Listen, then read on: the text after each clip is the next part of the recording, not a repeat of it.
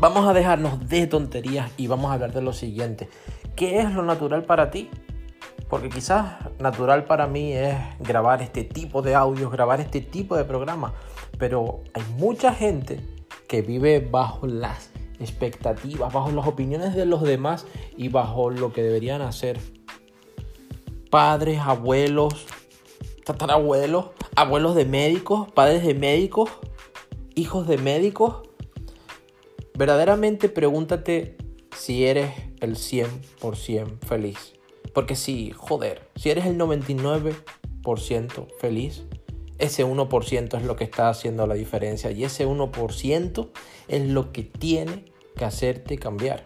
Y vas a tener que tomar decisiones y vas a tener que evitar y evitar que te digan que eres un perdedor o que te digan que eres una perdedora. Vas a tener que evitar y darte cuenta de que mucha de la negatividad que está a tu alrededor es inculcada. Quizás por tu madre, quizás por tu padre, quizás por tu familia, quizás por las personas que te daban clase en el colegio y que te reprobaban por haber suspendido algunas asignaturas. Esto es la vida real.